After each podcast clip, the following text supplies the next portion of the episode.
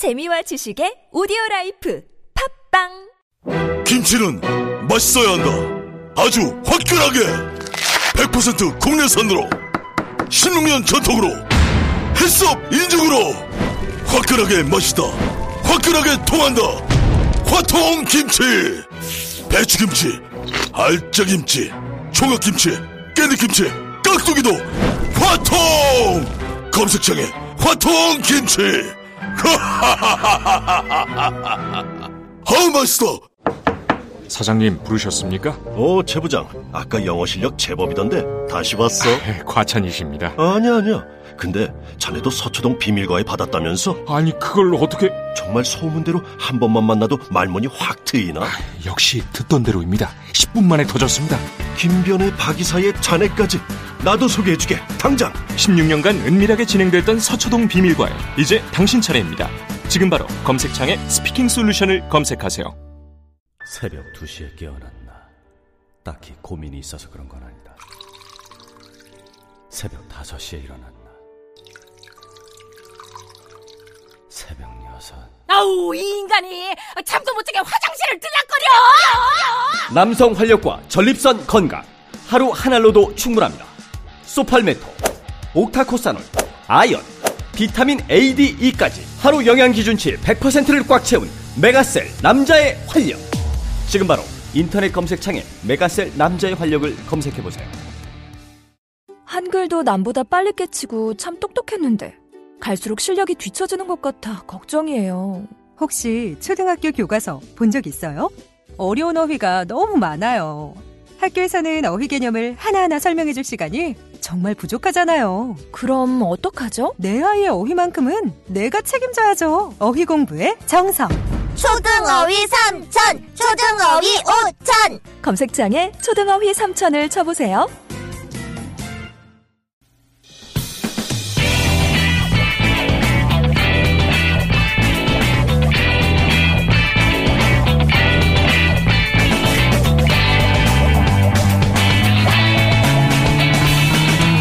김어준의 뉴스 공장.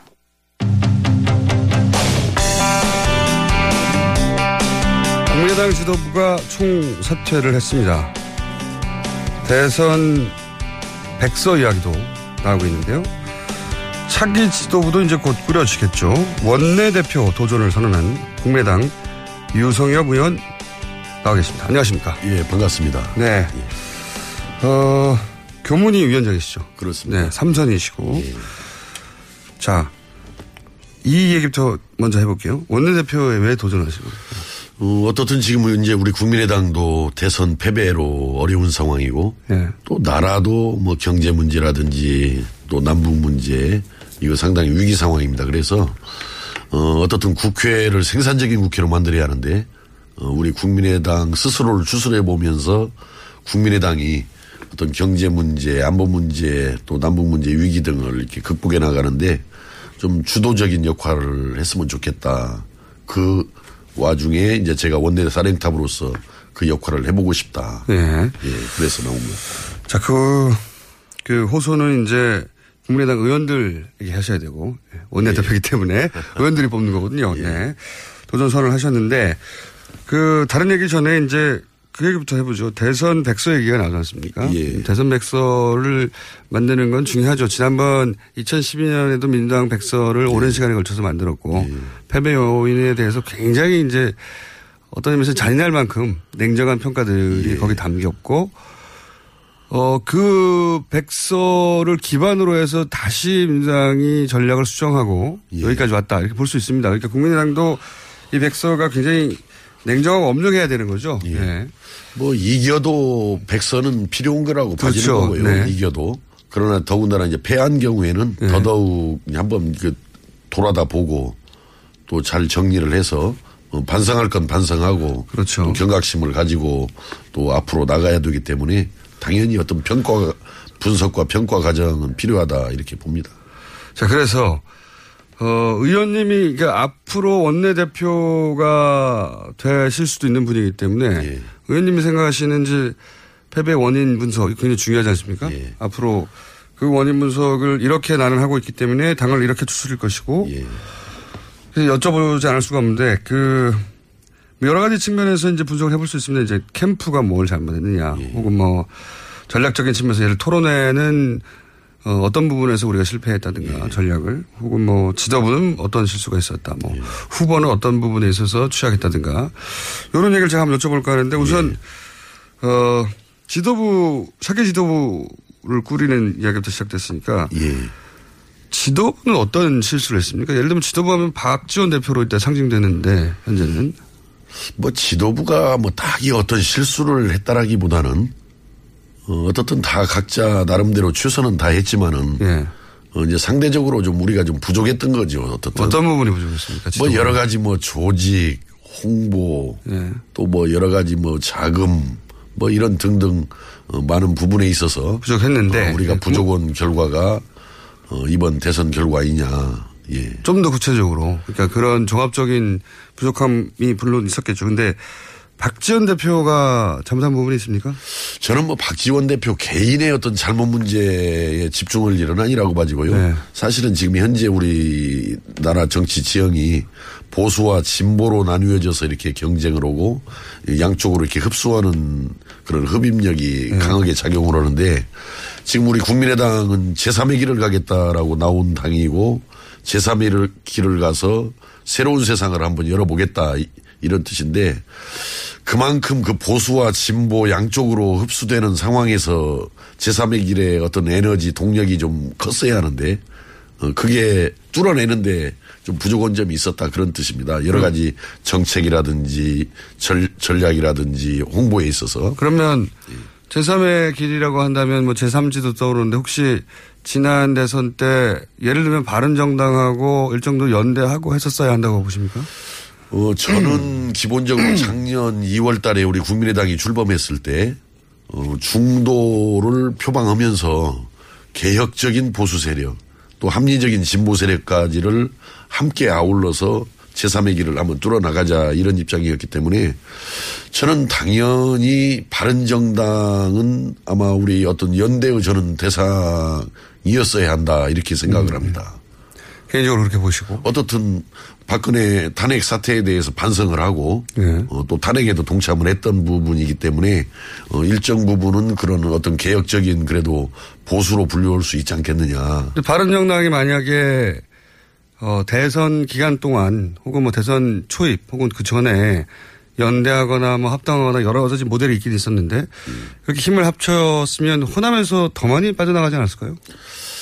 글쎄 이제 그것은 뭐 호남에서 이게 표가 빠져나가는 과정을 보면은 어 이거였죠. 호남에서는 어떤 일이 있어도 이게 정권 교체를 이번에 해야 된다라는 것이 어, 호남 민심의 핵심이었습니다.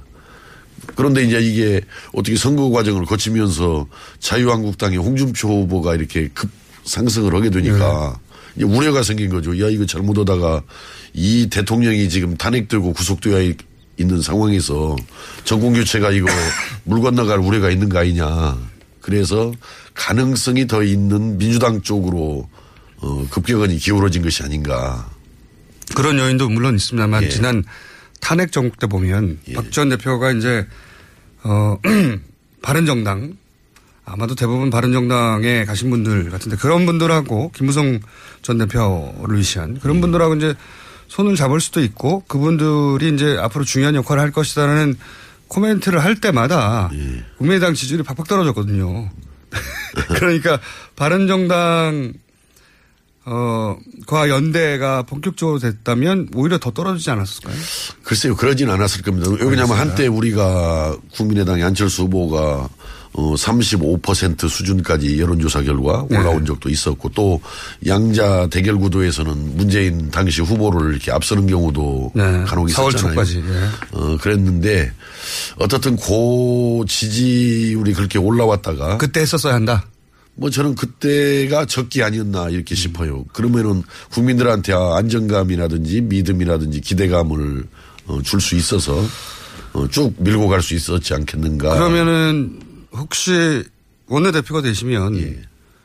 원내대표가 되시면 바른정당도 지금 당 사정은 그렇게 넉넉지 않거든요. 여러 가지로 예. 빠져나가는 의원도 예. 많고 혹시 국민의당과 바른당이 원내대표가 되시면 다시 연대하거나 정책적 연대부터 시작해서 여러 가지 형태의 뭐 갑자기 뭐 토- 당을 합친다든가 이런 건 어렵겠지만 예. 그렇게 아주 결속력을 강하게 가져가는 모델을 그 생각하십니까? 연대나 함께하는 문제가 논의됐던 것은 이제 정권 창출을 위해서 대선 전에 이렇게 논의됐던 사항이기 때문에 지금은 좀 상황이 좀 달라진 거죠. 지금은 현재는 뭐냐면은 원내 교섭단체가 네개가 되는 그렇죠. 사당 체제가 지금 형성되어 있는 거 아니겠습니까? 네. 그러니까 굳이 국민의당 입장에서 바른정당만의 바른정당과만의 그런 연대는 뭐 바람직하지. 않고 아. 뭐 민주당과도 사안에 따라서 대선 때 그렇게 했었어야 된다는 거죠? 그렇습니다. 대선 보- 전이고 보수를 잡기 위해서 지금은 그게 급한 사항은 아니라고 봐집니다. 지금은 현재는 사당 체제 속에서 어, 국정이 제대로 갈 수 있도록 어, 어떤 사안에 따라서 민주당과도 어, 연대할 수 있고 알겠습니다. 또 뭐 바른정당과도 할 수 있고 토론회 얘기 많이 나오지 않습니까? 예. 이제 전략 부분에서 토론회 예를 들어서 그 갑철수 MB 예. 아바타로 상징되는 그 토론회 전략은 그 캠프였었잖아요. 아마 뭐 그러지 않았겠어요. 티보이 왜 그랬을까요? 팀에서. 어, 저는 뭐 그게 이제 누가 그렇게 짜고 했는지는 정확하게 모르겠습니다만은 어떻든 잘못 진행된 것만은 틀림이 없습니다. 그때 그것이. 토론회를 실시간을 보셨죠? 예, 봤습니다. 보시면서 무슨 생각하셨습니까? 아, 저거 아닌데 그런 생각이 들었죠. 그래서 얼마나 아닌데 생각하셨어요? 큰일, 큰일이다 이 정도. 수- 당시 그날이 제 기억에는 안보 분야 네. 토론회였는데 그 주제와도 맞지도 않았을 뿐만 아니라 어 물론 이제 민주당에서 그 공식 당 내부 문건에 네가티브 허라라는 네네. 문건을 지금 잘못을 지적하는 건데 네. 어 그걸 그 본질적인 그 문제를 지적했어야지 굳이 뭐 MB 아바타냐 아니냐 네. 뭐그 결론을 내는 게 중요한 문제가 아니었잖아요. 그- 그러니까 그 당시 그걸 지적했다 하더라도 그 민주당이 네가티브 위주로 선거 전략을 짜고 가는 것에 대한 준엄한 어떤 지적 네. 이렇게 그쳤어야 하는데 마치 MB 아바타냐 아니냐 그 자체가 논란이 되는 식으로 토론이 진행되다 보니까 어, 우리가 대단히 그건 잘못한 일이라고 생각합니다. 그날 토론회 전반적으로 다 예. 그 문제가 많았었는데 그리고 실제 그 토론회가 얼마나 큰 타격을 입혔다고 생각하십니까? 어, 저는 아주 뭐 여러 토론에 대한 평가들은 좋지를 못해요, 전반적으로. 그 대여섯 차례 토론에 대한 평가가 좋지 못하는데 그 중에서도 어, 가장 아마 그 안 좋은 평가를 받는다면은 그 부분 아니었는가 싶습니다. 그 토론이 이 대선 패배에 미친 영향이 어느 정도라고 보십니까? 어, 이번 선거는 아주 특수한 상황의 선거 아니었어요. 전직 대통령이 감옥에 들어가 있고 또 현재 아주 그 탄핵이 갑작스럽게 이제 그 결정이 되다 보니까 10월, 12월에 치러야 할 대선을 이제 5월에 치르는데 딱 두 달 만에 선거를 치르는 예. 거 아니에요. 그러니까 아주 단기간에 압축적으로 치러지는 선거다 보니까 이- 어, TV 토론의 비중이 굉장히 높아져 오는데도 불구하고 이번에는 더더욱 아주 TV 토론의 비중이 예. 저는 높았었다 이렇게 봅니다. 이번 선거 과정에서. 결정적이라고 보십니까? 예, 그래서 이번에 그 TV 토론이 어떤 성패를 좌우한 거다 저는 이렇게 보고 있습니다. 그렇군요. 그런 그렇다면 이제 후보 얘기를 하지 않을 수 없습니다. 예. 호 캠프가 혹여 누군가 그런 제안이나 전략을 세웠다 하더라도 후보가 그걸 잘 소화하거나 혹은 후보가 이건 아니라고 판단했다면 이런 일은 안 벌어졌을 거 아니겠습니까? 후보의 책임 부분은 얼마나 크다고 보십니까? 어, 저는 뭐 이제 후보의 책임 부분을 떠나서 그 토론을 잘. 네. 떠나지 말고 좀 얘기해 주세요. 어, 어. 자꾸 그 떠나시는데, 예. 토론을 이렇게 보면은 어, 토론 제일 그 모든 부분들이 대개 저 문재인 당시 후보고 우리 안철수 후보가 토론 제일 못했어요 사실은. 네. 그렇게 평가하시는군요. 근데 네. 이 가만히 왜 그럴까 하고 보니까 국회에서 국회 의정 활동을 오래 하면은 네. 그런 어떤 토론 이렇게 논쟁 여기에 대해서 아주 익숙하고 훈련이 좀 되어 있는데 어 문재인 당시 후보도 별로 국회 의정 활동 경험이 4년 정도밖에 안 되잖아요. 네. 우리 안철수 후보도 아마 한 4년 정도 될라나요? 그 19대, 20대 이렇게 네. 해서 한 4년도 채안 될지도 모르겠습니다만은 그러다 보니까 역시 그 국회의원 생활을 하면서 어, 토론 논쟁을 일상화를 거친 분들이 잘하는데 아무래도 좀 토론이 약했던 것 같습니다. 그 후보, 그러니까 제 말은 후보의 토론, 말씀하신 바대로 문재인 후보도 뭐 토론을 썩 잘하는 스타일의 후보는 아니었고 말도 그 토, 토론만으로 따지면은 이제 뭐 심상정 후보나 유승민 후보가 훨씬 토론 자체는 예. 잘했다는 평가인데 그렇다고 해서 그 토론만으로 문재인 후보가 지지율이 10% 깎인 건 아니지 않습니까? 어, 근데 문재인 후보도 보니까 토론이 많이 늘었던데요. 그 당시. 제 말은- 어, 예를 들어서 판문하면서 다른 주제로 잘 옮겨가. 버리기도 하고 또 잘 모르면은 계속을 하고 하면서 또 네. 이렇게 상대방 말을 유도하면서 시간도 버는 것 보니까 그래도 문재인 후보는 4년 전, 5년 전에 비해서 그 당시 많이 늘었던 것 같습니다. 제가 보니까. 제가 이제 이 질문을 드린 이유가 뭐냐면 예. 이제 그 안철수 전, 전 후보, 전 의원이고 이제 다 전이네요, 이제는. 예. 삼수, 사실상은 삼수 선언을 한 거라고 봐야 된단 말이죠. 예, 정치를 접는 게 아니라 더욱 힘을 내고 재충전해서 다시 하겠다는 의지를 공식적으로 표명했으니까 그렇다면 이제 철저하게 부족했던 부분을 되짚어 봐야 되는데 당 차원에서 안철수 후보가 무소속으로 다시 나갈 일은 없을 것 같고요. 그죠? 국민의당을 본인이 상당한 창업주라고 스스로 생각하고 있기 때문에 국민의당의 문제의식과 같이 가야 되는데 이 후보의 약점을 어떻게 분석하느냐가 굉장히 중요하고 필요하잖아요. 그 원내대표가 되실 분이니까 더더욱이 의견이 궁금한 거죠. 그래서 토론의 스킬만의 문제인가 그 외에는 부족한 게 없었나요? 뭐 사람이라는 것은 뭐 누구나 다 부족하죠. 누구나 부족한 거지 완벽한 사람이 어디가 있겠습니까? 물론 그런데 예. 대선 후보로서 어, 어떻든 뭐 저는 뭐 당선자 이번에 당선된 문재인 대통령까지 포함해서 어, 사람은 다 부족한 존재인 겁니다. 그러니까 부단하게 그것을 채워가면서 또 노력해 가면서 나가는 것인데 뭐 저는 뭐 우리 안철수 후보 아주 중요한 또 우리 국민의당의 자산이라고 생각합니다. 예, 당연하죠. 그래서 예. 어, 앞으로 뭐 본인께서도 말씀하신 대로 우리 나라의 어떤 변화와 미래를 위해서 어, 계속해서 저는 준비하고 노력을 해나가면은 어, 좋은 일이다 이렇게 생각합니다. 이상돈 의원은 다른 언론과의 인터뷰에서 다시 나오더라도 기회는 없을 것이다. 이렇게 아주 단정적으로 야박하게 평가하시던데 그렇게는 평가 안 하시는군요. 어, 뭐 앞으로 뭐 5년 후의 일인데 예. 너무 그렇게 단정적으로 볼 일은 저는 아니라고 봐지고 어, 사람이 노력 여하에 따라서 준비 여하에 따라서 얼마든지 달라질 수 있는 부분이고 저는 뭐 안철수 후보의 장점 중에 하나가 그 학습 능력이 굉장히 뛰어나다. 예. 그리고 이번에도 목소리 그렇게 이렇게 바꾸는 노력을 스스로 해서 바꿨듯이. 잘못된 거 아닙니까? 뭐 저는 잘못된 거라고 보지 않습니다. 어떻든 그 많은 국민들의 어떤 지적을 받아가면서 아, 이런 부분을 이렇게 보완하고 보강하면 좋겠다 해서 그렇게 노력을 해서 변화된 결과를 만들어낸 것이기 때문에. 그게 이제 예. 연설할 때 그런 목소리가 다 자기 목소리가 아닌 거를 전 국민이 아는 상태에서 하는 거잖아요. 우리가 애초에 안철수 전 후보의 목소리를 모르는 상태라면 모르겠는데 다 알고 있는데 그렇게 하니까 그걸 노력으로 이해해 줄 수도 있지만 뭐 어색하다 그렇게까지 꼭 해야 되나 뭐 글쎄요, 이제 보는 관점에 따라서 보는 사람에 따라서 그렇게 보는 분들도 있겠지만은 네. 전반적으로 제가 쭉 여론들을 이렇게 수렴해 보니까 어, 그 부분에 대해서 오히려 긍정적인 평가들이 더 많던데요. 그 목소리? 네. 이렇게 새로 바꾸는 노력에서 바꿔진 목소리에 대해서 오히려 뭐 또 아까 그렇게 아- 뭐 부정적으로 보실 수도 있고 네. 그러나 긍정적으로 보는 분들도 오히려 더 많던데요. 지금. 목소리 얘기는 뭐 단편적인 예인데 제 말은 이제 안철수 전 후보가 지나치게 본인의 약점을 보강해야 된다는 생각 때문에 본인이 원래 가지고 있던 장점마저도 그런 연출로 보이게 만드는 역효과 부분이 있지 않았었나라고 이제 말씀드린 거 목소리 얘기 나와서 말씀드리는 건데 예, 뭐 그런 부분은 없지 않았을 것입니다만은 네. 부단히 바꿔 나가고 이렇게 더 새로운 모습을 국민들께 보여주기 위해서 노력하는 것은 정치인으로서 특히 이 나라의 최고 지도자가 되고자 하는 사람으로서 당연한 노력 방향 아닌가 노력하는 모습 아닌가. 목소리 이야기가 나와서 그런데 의원님 목소리는 박명수 씨 목소리 중후한 박명수 씨 목소리하고 저도 지금 유세를 하도 열심히 하고 다녀가지고 지금 목이 조금 정상적인 목소리가 아닙니다 지금. 그러면은 후보도 큰 잘못이 없네요. 토론에 한번 잘못한 거 빼고는.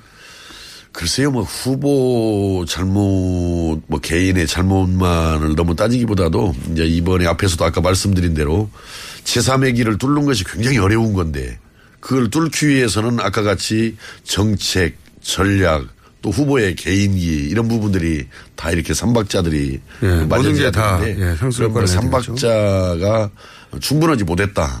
이런 측면에서 보는 거고 물론 뭐 어, 대선이라는 게 주인공은 후보기 때문에 대선 후보기 때문에 어, 결국 후보의 부족함도 있는 거죠. 그게 뭐가 부족했는지 제가 여쭤보고 싶었던 건데 자 그러면 예. 아무래도 원내대표로 나가시고 원내대표는 이제 의원들의 표를 받아야 되기 때문에 예.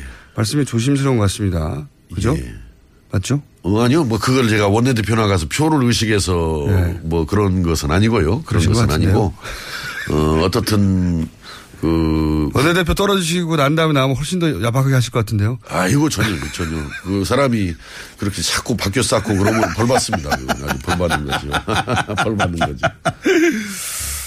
어, 전략, 이렇게 전반적으로 다 부족했다고 이제 총평하신 거잖아요. 예, 어떻든 뭐 캠- 결과가 예. 그렇듯이 캠프도 그렇고. 어, 우리가 겸허하게 인정하고 반성합니다. 반성하고. 박지원 대표가 매일 아침 문모닝 한 것은 소위 문모닝이라고 불리는 아침에 눈 뜨면 문재인 당시 후보에 대해서 이제 그 네거티브를 던지는 한마디씩. 그래서 문모닝이라고 예. 이 별명이 붙은 이거는 도움이 됐다고 보십니까? 어, 원래 이제 그 당시 지금 문재인 당시 후보께서 제일 앞서가는 상황이기 때문에 뭐 앞서가는 후보를 공격하는 것은 네. 뭐 선- 당연한데. 선거 전략으로 너무 당연한 일이고 모든 당이 예. 일단 문재인 후보를 당연히 공격하는데 하지만은 매일 아침 하다 보니 그게 이제 어 문모닝이라고 별칭이 붙을 만큼 예. 꼭 그게 이제 제가 궁금한 건 국민의당 내에서 그게 도움이 됐다고 평가하는지 어, 저는 뭐 도움이 되고 안 되고를 떠나서 떠나지 마시고 어, 떠나서 도움이 되고 안 되고를 떠나서 어, 선거 전략으로 뭐 당연한 거였다 저는 이렇게 생각합니다. 뭐 그것이 뭐 크게 잘못된 거다 이렇게 생각하지는 않습니다. 혹시 그게 껴꿀로 예. 이제 동호 반복이 이어지다 보니까 점점 식상해지기도 하고 한편으로는 당이 너무 네가- 네가티브에 몰이, 어, 몰두한다는 인상도 주고 거꾸로 문재인 후보 지지자들을 결집시키고 그런 효과는 없었을까요? 어, 상대적으로 뭐 그런 측면이 있었겠죠. 그러나 어떻든 또 이제 그 중도 국민도 있었고 또 반대편 국민들도 있기 때문에 어뭐 원래 지지자들이야 당연히 그 싫어했겠지만은 또 이제 우리가 그 원래 지지자들 말고 중 아직 정하지 않은 부동층이라든지 또 이런 걸 대상으로 메시지를 던진 것이기 때문에 어, 너무 뭐 아프게 받아들이지 않았으면 좋겠습니다. 뭐 선거에서 그게 뭐 또 네가티브라는 게 허위 잘못된 사실을 뭐 말하는 것은 아니었거든요. 그것이. 예. 그렇게 의원님이 만약에 원내대표가 돼서 백서를 꾸미면 이게 한 다섯 장 내로 끝날 것 같은데요. 그러지는 않고요. 어, 저희들 아마 어, 팀을 이제 마- 뭐 위원회라든지 팀을 만들어서 다 차분하게 하나하나 돌아다 봐야 됩니다. 지금 아직. 당내 분위기는 어떻습니까? 마지막 질문인데. 어, 굉장히 아쉬, 아쉬워하고 예. 또 스스로들 아, 우리가 많이 노력이 좀 부족했구나라고. 당을 떠날 사람은 없을까요? 저는 뭐 현재까지 제가 대선 이후에 의원들 더군다나 원내대표 경선도 있어서 쭉 만나보고 있습니다만은 그런 분은 한 분도 없던데요. 현재까지. 의원님한테는 말 안 하는 거 아닐까요? 뭐 그러지는 않을 겁니다. 그런데 여기에서 대선에서 패배했다고 해서 당을 떠난다라는 것은 글쎄요 예상하기 어려운 보통 이제 규모가 작은 당들이 대선 이후에 뭘 당장은 아니더라도 이렇게 이합 집산하는 게 이제 과거의 어, 역사인데. 저희들은 그 대선 전에도 우리가 설령 이번에 대선에 이겨도 내년 지선에서 꼭 승리한다는 보장은 없다. 또 설사 이번 대선에 진다고 해서 어, 내년 뭐 지선에서 지선에서 꼭 뭐 불리하다라고는 법도 없다. 그렇기 때문에 그런 생각을 가지고 선거에 임했기 때문에 어, 이번 대선 과정이나 결과를 겸허하게 되돌아보고 반성하고 경각심을 가지고 노력을 해나가면은 어, 내년도 지선을 위해서 어, 정책 개발하고 또 전략 잘 수립하고 또 선거 구호도 잘 만들어서 나가면은 내년 지선 우리가 또 이길 수 있다 이렇게 생각하기 때문에 근데 이제 우려되는 바는 이제 정권 초기에 보통 국정 지지율 굉장히 높고 그리고 언론도 허니문 기간이라고 이제 비판을 좀 자제하고 그러다 보면은 대통령의 임기가 이제 임기 초반에 굉장히 높은 편이지 않습니까? 그 지금도 이제 국정 지지율 조사하면 뭐80% 이상 나오는데 뭐 다른 정권들도 그랬습니다 다들. 그러니까 게다가 인수위도 없기 때문에 굉장히 힘이 막강한 상태에서 앞으로 1년이 지나가고 인기도 높은 상태를 유지할 텐데 그럼 호남에서 이제 대통령의 지지도가 높다 보니까 대통령의 소속 정당인 민주당의 지지도 높을 것이고 그럼 지방선거에서 굉장히 어려워질 수도 있고 그 이후에는 그럼 어떻게 될지 모르는 겁니까? 국민당이? 어, 그렇습니다. 뭐 우리가 이번에 이렇게 졌기 때문에 내년 지선에서 유리하다라고 말하는 것은 너무 어거지 주장이고 어, 어, 꼭 그러나 이번에 졌기 때문에 내년 지선도 희망이 없다라고 볼 필요는 없다. 만약에 내년 지선 성과가 안 좋으면 그 다음에는 국민의당이 예를 들어서 빠져나갈 의원들이 많- 많이 있을 수도 있죠. 저는 그러지 않다고 봅니다. 그 다음에는 총선이기 때문에 어, 더 준비하고 더 노력해서 총선은 2년이나 더 어, 남지 않습니까? 총선에서 또 막판 뒤집기를 또 해나, 해나가는 것이 그 정당을 하는 사람들의 알겠습니다. 어, 합당한 태도. 원내 대표 되시면 네. 어, 되시길 저희가 기원하고요. 되시면 그때 나오셔서는 그때 이제 떠나서 말고 예. 돌아와서로 해 주십시오. 오늘은 너무 많이 떠나셔서 어 저희가 이제 별칭 떠나서 유성엽 의원이라고 아, 이것도 이거 어, 돌아온 유성엽으로 예. 하겠습니다. 돌아온 유성엽으로 알겠습니다. 그때 스튜디오 다시 모시겠습니다. 그때 한번 불러주십시오. 네. 예. 알겠습니다. 이때 어 지금까지 국민의당 유성엽 떠나서 의원이었습니다. 감사합니다. 감사합니다. 아, 또 떨어졌어. 너 또 입사 시험 봤어? 아니, 차량용 핸드폰 거치대 말이야. 여러 개 사봤는데 실패의 연속이야. 떨어지고, 시야 가리고, 운전석에서도 멀고, 뭐 좋은 거 없을까? 싼 것만 찾으니까 그렇지. 제대로 된 거 하나 사서 편리하게 쓰는 게 더 낫지. 그런 게 있어? 그럼 있지. one, two, three 할 때 two. 힘 세다 할 때 힘. 투, 힘. 투 힘? 두 배로 힘이 세다는 건가? 네이버 검색창에 투 힘을 검색해보세요. 제가 생각하는 이상적인 사회는 모두가 먹는 것, 입는 것 이런 걱정 좀 안 하고 더럽고 아니꼬운 꼬라지 좀 안 보고 그래서 하루하루가 좀 신명나게 이어지는 그런 세상이라고 생각을 합니다. 사람 사는 세상을 위해 정치를 시작한 노무현. 그는 우리 곁에 없지만 그의 꿈은 영원합니다. 노무현 재단은 사람 사는 세상을 위하여 노무현의 가치와 철학을 전합니다. 노무현 재단의 후원 회원이 되어 주세요. 1688-0523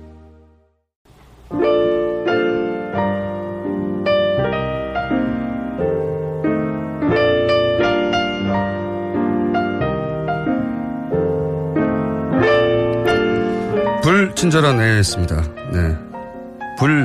불친절한 AS라고 불리는 이유는 문자를 거의 안 읽습니다. 굉장히 몇 개만 읽는데, 아, 오늘은 제가 브리핑 할 때, 예. 어, 저는 청와대에서 연락이 오지 않는다.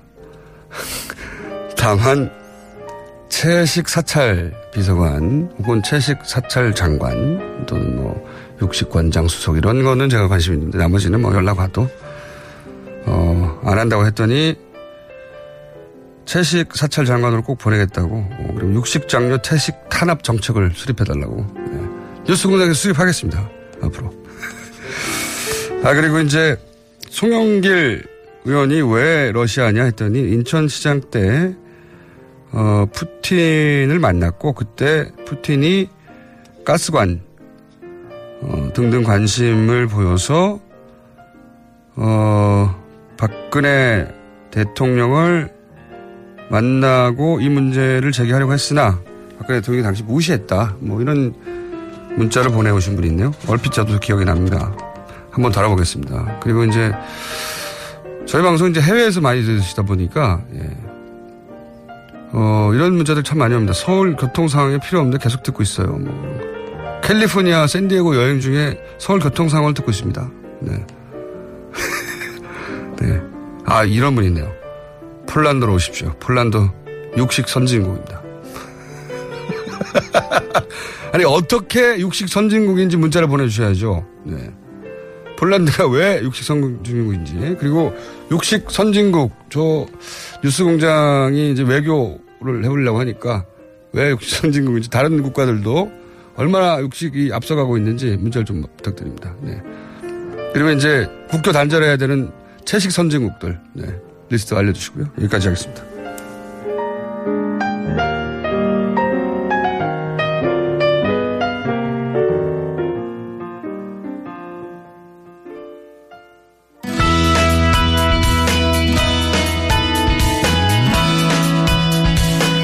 자, 이번에는 미국 한번 짚어보겠습니다. 그렇잖아도 트럼프 대통령과 통화도 했다고 하고 그리고 조속한 시일 내 정상회담 하자고 해서 어, 뭐 국가 간 정상회담 준비하는데 시간이 좀 걸리긴 합니다만 빠르면 6월에도 이루어질 것 같은 상황입니다. 해서 저희 미국 전문가죠 담당 아산정책연구원의 김지훈 연구위원 나오셨습니다. 안녕하십니까. 안녕하세요. 안녕하십니까, 박사님. 네. 어, 6월 달에 이루어질까요? 이게 그러니까 G20 회의가 독일에 있어 있어요. 이제 네. 이번 7월 7일부터 8일까지. 그러니까 그 전에 이제 만나려고 하는 게 아닌가. 그래서 아. 이제 6월 얘기가 좀 나오는 것 같아요. 아, 그렇군요. 왜 6월이냐? 예.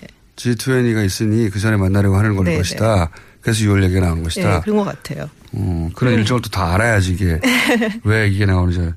그러면 아무래도 이제 트럼프는 최근에 대선 직전에 대선 결론 나기 직전에 사드 얘기 많이 했잖아요. 돈 내라고. 그렇죠. 저 결정적인 역할을 했죠. 문재인 네. 대통령 당선되는데. 그러니까요. 보통 이제 북풍이 불어주고 네. 그다음에 이제 미국이 보수 정권에 우호적인 발언을 해주고 했으면 좋았을 텐데 트럼프 대통령은 그냥 미국의 이익을 추구했어요. 그냥. 그렇죠. 예. 그러다 보니 결과적으로 의도한 건 아니겠지만 문재인 대통령이 주장했던 재협상 재협상이보다는 이제 차기 정부로 넘겨야 한다고 네. 하는 어 그런 주장이 좀 힘을 더 얻었죠. 그 우리만 그렇게 생각한 게 아니고 미국에서도 이제 그렇게 생각을 했어요. 그래서 미국 뭐 언론이라든지 뭐좀 이렇게 좀 도는 약간 미국식 찌라시 같은 게 있거든요. 아, 그래요? 예, 거기서도 아 그거는 어디서 만듭니까? 그거는 이제 여러 기자들이 만나갖고서는 한 이야기를 요약해 놓는다든지 뭐 이런 게 있어요. 아, 그런 게 있어요? 예, 근데 거기서 그 얘기가 나왔었어요. 트럼프가 문재인 뭐 대통령을 만들어냈다.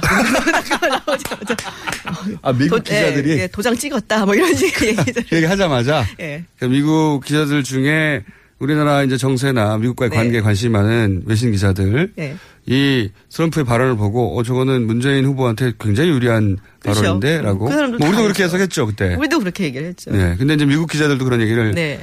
미국 지라시 통신에서 미국 지라시 통신에서. 아, 아. 그건 뭐 상식이 있다면 당연히 이렇게 판단할 그렇죠. 정도의 예. 굉장히 희한한 타이밍에 희한한 발언이었어요. 그런 거 굉장히 자주 해요. 트럼프 대통령이. 예. 그럼 돈 내라고 하겠죠?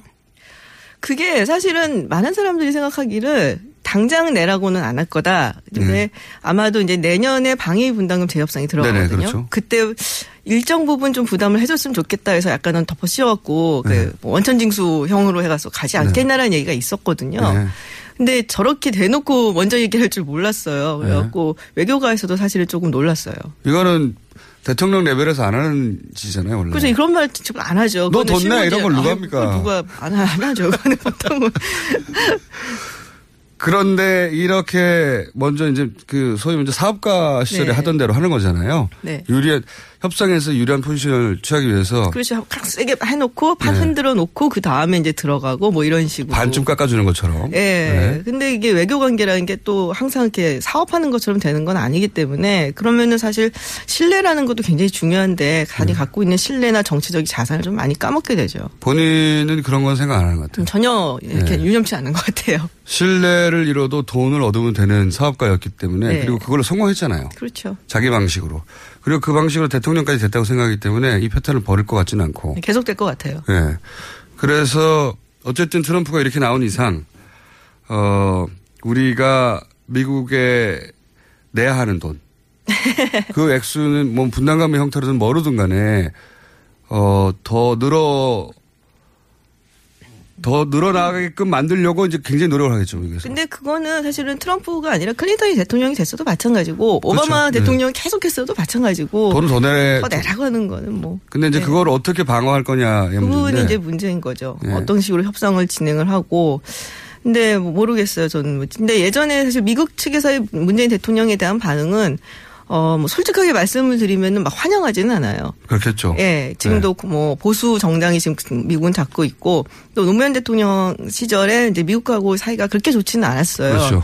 그래서 그 기억 때문에 미국이 좀- 함부로 다뤄, 그러니까 자기 마음대로 잘 안 됐죠. 그렇죠. 네. 그래서 그 부분에 굉장히 우려가 좀 많은 편이긴 한데 어 지금하고 그때 상황이 좀 많이 다르지 않냐. 또 문재인 대통령도 당시에 노무현 대통령 사실은 인재가 좀 많이 없는 편이었고 지금은 네. 너무 넘쳐나서 사실은 문제단 얘기가 나오고 있을 정도니까 그리고 예전에 그때 했던 경험 좀 잘못됐었던 점, 뭐 잘했던 점 이런 거, 점, 예, 네. 그런 것들 뭐 생각을 해서 잘 하지 않을까 생각을 해요.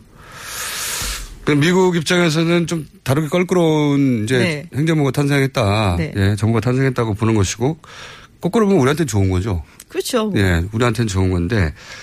근데 이제 트럼프는 그걸 넘어서서 미국의 정과는 미국 기자들도 예상치 못하는 짓을 너무 많이 하니까 어떻게 나올지는 모르겠습니다. 뭐, 뭐, 여러 가지 뭐 있는데, 근데 아까 제가 오면서 라디오 들으니까 여기 뭐 네. TBS가 탄핵 전문 채널이라고 네. 말씀을 하시길래. 잘 모르시는 분들이 많아서 알려드립니다. 예, 탄핵 저도 몰랐어요. 오면서 오늘 알았어요. 저희도 몰랐는데 네. 문자로 알려주시더라고요. 아, 근데 퍼뜨릴 게 없어서 해피 바이러스도 아니고 탄핵 바이러스를 퍼뜨리고. 그런데 이 얘기를 하다 보면 이제 그 트럼프 대통령이 그러면 이런 것들을 강하게 추진하려면 네. 기본적으로 이제 본인이 탄탄한 지지를 국내에서도 받아야 되는데 연결해서 생각해 보면 트럼프 대통령의 입지가 다른 누가 아니라 본인이 하는 발언이나 행위 때문에 계속 줄어들고 있잖아요, 입지가. 지금 뭐 우리는 사실 대선 때문에 뭐 기쁘기도 하고 좀 아쉽기도 하고 정신이 없었는데 딱 그때 미국은 또 난리가 났었어요. 그 어떤 날 우리가 지금 상대해야 될 국가니까 어떤 난리가 났습니까? 어, FBI 국장 제임스 콤이라고 있죠. 예. 뭐 한국에도 많이 알려져 있어요, 사실은. 굉장히 강성해. 예, 네. 굉장히 강성이고. 하고 싶은 걸 다 하는 국장이 그렇죠. 그리고 사실 지난 대선에 그 대선 바로 한 2주 전쯤인가 이제 힐러리 클린턴 이메일에 대해서 대- 다시 재수사를 하겠다. 뭐 네. 이래 갖고서 그러니까 민주당 이쪽 저쪽. 봐주지 않아요, 이 사람 안. 맞아요. 그냥 네. 조직을 위해서. 네. 그럼 아마 당시에 본인 생각으로는 이거를 알고 있는데 그냥 안 터트리면은 나중에 뭐 트럼프가 되면은 FBI 위협이 될 수도 있고 클린턴이 됐는데 공화당 측에서 알아낸다 그러면은 아 봐줘갖고 클린턴이 대통령이 됐다 뭐 이런 식으로 그러니까 아마 이제 자신이 속한 조직의 존치를 위해서 이제 그런 얘기를 터트렸는데 뭐 약간 오바해서 얘기하고 뭐 이런 부분이 좀 있었거든요. 그래서 이제 갑자기 느닷없이 이 코미 국장을 트럼프 대통령이 이제 해임을 했죠. 이게 미국에서는 어, 엄청난 크게 엄청난, 엄청난 뉴스였어요. 뉴스가 돼서 엄청난 뉴스였어요. 예, 안희정 지사가 뽀뽀하는 사진 바로 위에 월스트리트저널에 나.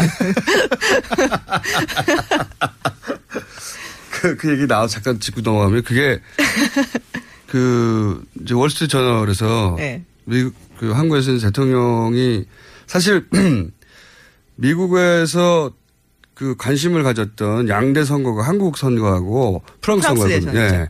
실제 유럽에서의 어떤 그 미래, 동아시아에서의 어떤 힘의 관- 역학 관계 이 두 선거가 어떤 결과에 나에 따라서 그렇죠. 중요한 선거였어요. 굉장히 중요한 선거였어요. 미국 네. 관점에서 보자면 네. 중요한 선거여서 관심이 많았거든요, 실제 커버리지도 많았고, 근데 사진을 그걸로 썼어요. 인상적이었나 봐요, 굉장히. 우리도 이상하게 생각했어요.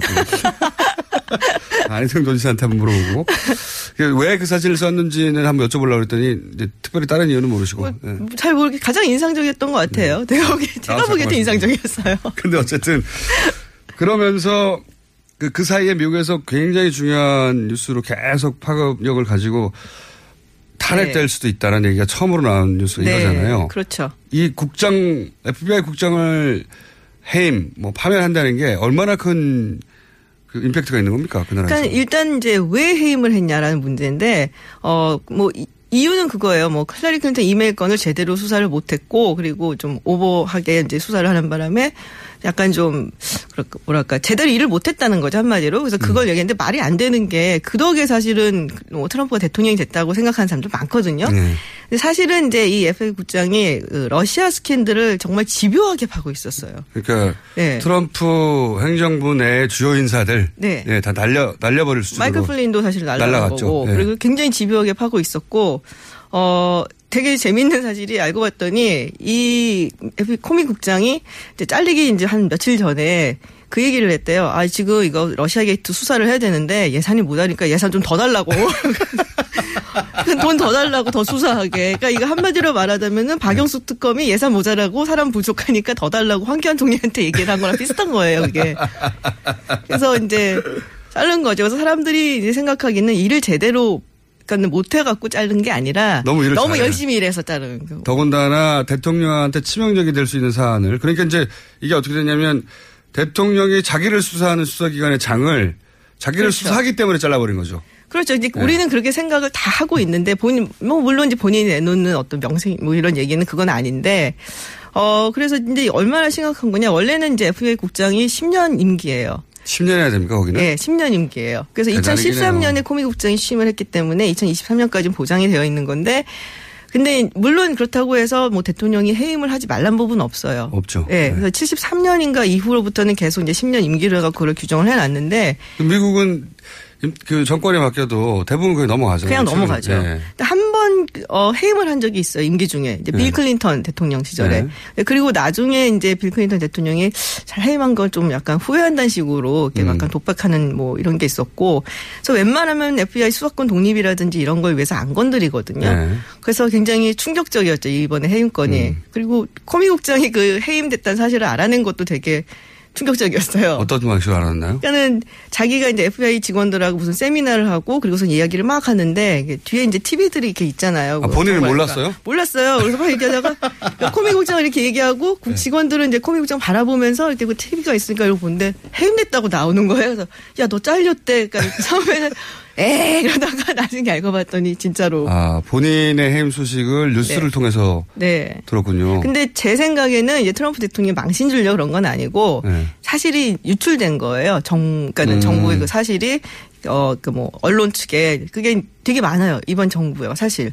그러니까 음. 약간 좀 문제가 된다 싶을 정도로 정보 유출이 너무 많아요. 이번 정부에서는 예. 특히나 예, 그래서 뭐. 충성도가 떨어지는 거죠. 그 충성도가 떨어지는 거죠. 그리고 트럼프 대통령이 뭐 코미 국장한테 너 뭐 해임한다라고 이제 쓴 편지까지 이렇게 사진 찍혀서 유출되고 뭐 이런 식이래 갖고 예. 핵심 인력 중에 예를 들어서 그 비즈니스 출신가들이 많다 보니 고에게 팔아먹는 거거나 언론에. 아니면은 어 충성도가 떨어지거나 어쨌든 그래서 지금 탄핵 얘기가 진짜 나왔죠 정치권에서 정치권에서 뭐 좀 얘기가 있는데 어 탄핵 바이러스를 좋아하시지만 제가 보기에는 지금은 아닌 것 같아요. 물론 지금 안 예, 되겠죠 지금은 근데 아니고. 점수를 차고 탄핵 점수를 계속 쌓아오고 있지 그렇죠. 이게 점수 코인을 이렇게 조금씩 쌓아가고는 있는 상황이고, 근데 이게 정말로 그런 식으로 이어지려고 한다면은 어 뭔가 이렇게 뭐 special investigation 이제 이런 게 특별 뭐 조사라든지 뭐 이런 네. 게 들어가야 되거든요.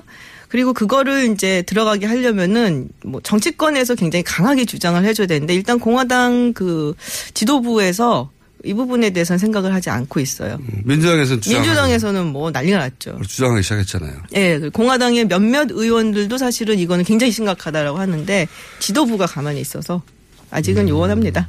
근데 이제 그 배팅 사이트에서는 가능성 60% 상승이에요. 저도 없다고 생각은 안 해요. 예, 근데 이게 벌써 점수를 많이 쌓아왔다는 거죠. 네. 1년이 안 됐는데. 예, 그래서 지지율도 뭐 시리아 그때 폭격하고 나서 좀 이렇게 반등세였었거든요. 근데 또 지금 30%대로 떨어졌다고. 아, 아예 30%. 네. 1년 차에. 훌륭하네요. 아, 네, 등락이 아주 뭐. 그리고 지금 외신 기자들이 그 이, 그니까 문재인 대통령 당선 그 자체가 아니라 이 과정 전체, 네. 어, 처음에 이제 최순실 게이트가 터져서 탄핵으로 가고 헌법재판소가 법의 테두리 내에서 결정하고 대선이 치러지고 그 대선 과정이 평화적으로 이루어져서 대통령이 새로 나오는 과정 전체에 대한 이야기들이 엄청 많더라고요. 그렇죠.